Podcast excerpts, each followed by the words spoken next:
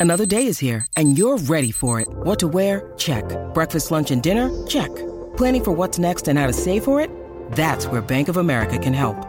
For your financial to-dos, Bank of America has experts ready to help get you closer to your goals. Get started at one of our local financial centers or 24-7 in our mobile banking app. Find a location near you at bankofamerica.com slash talk to us. What would you like the power to do? Mobile banking requires downloading the app and is only available for select devices. Message and data rates may apply. Bank of America and a member FDIC. Hey everybody, welcome into the Woody Hayes Athletic Center for the practice report is brought to you by Byers Auto. That's Spencer Holbrook, Tim May, Jeremy Birmingham, and I'm Austin Ward. The Buckeyes are about at the halfway point, at least of practices. If you just get rid of the spring game, then this is number seven of 14. Uh, that 15th in the middle of April. Well, everyone will be looking forward to that. Uh, but the offensive line and the tight ends and uh, returning tight end Cade Stover and returning tackle Paris Johnson, some natural positions. They were among the highlights as the Buckeyes updated the progress here at the midway point. We're talking about that line play and the physicality of tight end. Berm, what stood out to you most? Comfort. The Mm. word of today is comfort. Paris Comfort. Johnson talking about the offensive line, how they're more comfortable now in their positions that they're in as opposed to last year with a lot of guys moving around. Uh, Joe Royer talking about getting comfortable being a, a player at Ohio State. Jacob James talking about how it took him two years to get really comfortable here. Uh, Cade Stover just being comfortable being wherever he is. Um, that's really the word to me that stood out today was that everyone just seems like they're they're right where they're supposed to be, kind of. Uh, and you know, for a guy like Stover, he can be anywhere he wants. It's, that is just his athletics, athleticism. But the rest of the guys, especially on the offensive line, you spend your whole life playing left tackle. I don't care how athletic you are, how good you are at playing another position. And Paris did a fine job at guard, but he's a natural left tackle, and, and just see that comfort. I was trying to get him to make that point. Like, you know, he's not learning a new position. He has spent his entire life playing oh, tackle, except for one year. And he said, you know, that playoff game against Clemson, where he had to fill in and play guard, was the fourth time in his entire life that he had put his hand in the ground as a football player. So that was a much bigger change for Paris Johnson last year than at any other point, and certainly more than he's had to deal with through seven practices going back to left tackle. Yeah, absolutely. And when you look at the way that he played guard last year, you probably think he learned a lot about playing tackle from playing guard. He's, he's more comfortable at tackle, obviously, but now he knows the responsibilities of a guard. He knows exactly where he's supposed to be and, and what his guard right beside him, who's probably going to be Donovan Jackson, is supposed to do on a play that maybe he remembers from last year. And so everything about his move to tackle is going to benefit this Ohio State offensive line that really in the seventh practice of spring is basically settled on the starting five. Obviously, they've got to build depth, but when you look at last year and the way that there was so much turnover and, and who's going to play where on this offensive line, and you don't have your starting center for week one, and it's a completely different person. Tackles playing guard, guards playing tackle. Now it's such a strange turn of events from last spring to this spring to have five guys that these are our five, and we're not afraid to tell you that they're probably going to be starting. And so you can just start building that comfort that Berm talked about and that continuity already. Yeah, it's just really funny. Last time we talked extensively, Cade Stover was I was standing with him and uh, Steele Chambers at, after the Rose Bowl, Nick against the stands over there. He was so fired up about playing linebacker, he couldn't. He was busting, and uh, and then you know last time you saw Donovan Jackson playing a game, he had number forty one on Keith Byars' number. He doesn't even know who Keith Byars is, but uh, you know just throw him one pass, he'd have been happy last year. Um, all these guys, like you said, Paris Johnson, junior, you know, playing guard, guard, guard, and all of a sudden he's at tackle. So I asked uh, all three of those guys, well, in their heart, what's really, what's really beating there, you know? And and they would they would never commit that. Yeah, like Donovan Jackson, I'm, I feel natural at guard. I mean, he's got the speed to pull, and like he said, he does like hitting these little guys in open space. And so you know that deep in his heart, he likes to play that position, but he wouldn't commit totally. He wants to play whatever helps the team. You know, I'm not getting into this team rah rah thing, but Paris Johnson kind of said the same thing. And you heard Cade Stover. I mean, uh, Well, you know, I Paris, think I think Cade wants to have the ball in his hands, running over somebody, but uh, you know, and He but- wants to run someone over. If the ball in his hands, it's but. I think Paris Johnson is is is a left tackle. I think Donovan Jackson is going to be a, an elite guard, and Cade is exactly what they need at tight end right now. So I think I think Paris has been more open and dropping more hints that that he wasn't truly comfortable at guard and wouldn't have signed up to do that right, again you're still Ohio giving the kind of the team answer. Yeah. is what I'm saying. But he hasn't in the past, and it's pretty clear that Ohio State. I mean, he is a tackle, and he Yeah. needed to be a tackle. And if they had told him that he was going to play guard again this year, I don't think he would be at Ohio State. I mean, that's just That's the bottom line. But He's- he didn't say that. well, he has. Yeah. Um, okay. and there's millions and millions of dollars at stake for him. Oh, heck yeah. So I I think that that's more clear. Donovan Jackson is in a position that's more similar where Paris was a year ago, where he needs to be on the field, and Ohio State has, you know, been working with him at that left guard spot with the potential that he could become a tackle if that need be. I'm not sure if that will be the case when Josh Fryar is back in the fall or not. We'll have to wait and see. Donovan Jackson certainly living up to some of that five star hype in the way that Berm talked about his recruitment and another sort of generational prospect. It'll be interesting to see those two working together on the left side. Uh, and it definitely helps to have that anchor in the middle with Luke Wypler. And, you know, aside from him talking about, you know, the progress from week one at Minnesota, where he, he's thrust in there without much notice to what he saw at the end of the year and the improvement, he is an, he's an angry guy. Um, That's the best way to put it. Thursday morning in that room right up there where they're serving breakfast, BTN put on the one hour replay of the game in November, and he said that TV almost came down. And this, I think that was a little bit of a juice builder for Ohio State at the midway point. These things can get, you know, monotonous and complacent, even though the camp is much shorter than what they'll do in August. Sometimes you get a little carrot like that to go chase down, and, and Luke Wypler took that to heart, and he was like, I'm angry sitting here right now. Big Ten Network's not going to throw that video away, though. Well, of course I mean, not. I mean, I think Ohio State would like them to, but Yeah. I, I'm I'm stuck, kind of stuck again or struck again by last year. I wrote about how the tight end room was basically just five guys who played other positions that had to learn how to play tight end. Yeah. And this year, it's only three guys that played other positions in high school. Uh, but the two guys that actually played tight end in high school, which is Sam Hart and Bennett Christian, are number four and five on the depth chart for Ohio State. You have Mitch Rossi, who, you know, I asked him why he decided to come back to Ohio State. After, you know, he came here as a walk-on running back in high school, and he said that he was he realized middle of last year that he could play in the NFL. Yeah. And he said, "Oh, this is a, a total mindset shift Yeah. for a guy that was a walk-on running back from the middle of nowhere, Tennessee, and now he's like, I, I can actually play in the NFL." And so he's a little frustrated. I think that he's not able to go this spring, but Yeah. it is such an important thing for Joe Royer to to know coming into camp he is tight end one, and I mean we've talked a number of times with coaches around here and. Joe Royer's name is one that people continue to talk about. Is that the light has sort of come on for him, and uh, I, I think for him, just knowing that it's his spot to to take is very important. it's pretty interesting when you can put that together, I think, and, and a little bit of a callback to maybe two years ago when you knew you had Jeremy Ruckert on the rise and much better flanked out, and Joe Royer can do that. And Cade Stover can do a lot of the similar things to what Luke Farrell did as a physical blocker attached there to the line. So I, I can see that coming a little bit back with that, you know, 12 personnel.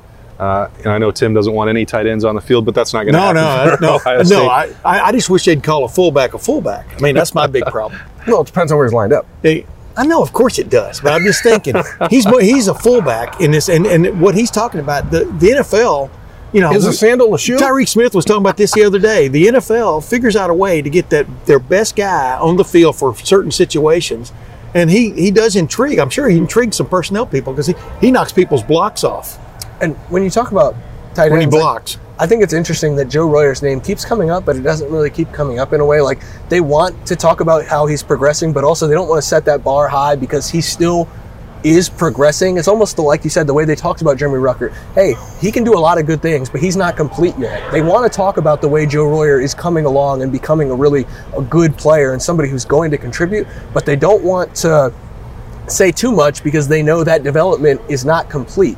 And so when you have Cade Stover, who we know he said there's not a lot of demand for 260 pound linebackers anymore. He's right. But there is demand for a 260 pound mauler who can help in the run game. Yeah. And then when you add Joe Royer into that equation, let him catch some passes and learn from what Cade Stover brings to the run game and maybe try to put a little bit more weight on as we go into the fall.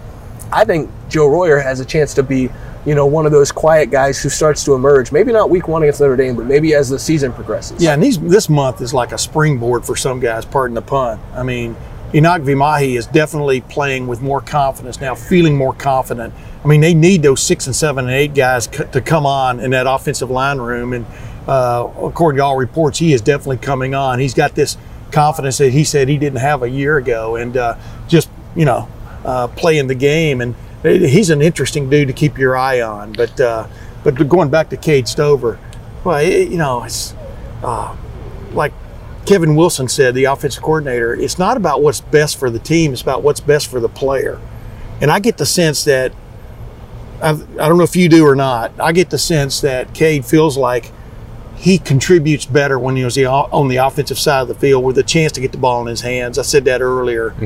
He just wants to play, though, right? I mean, Yeah, I think he's torn between yeah. Because where does. where his brightest future could be.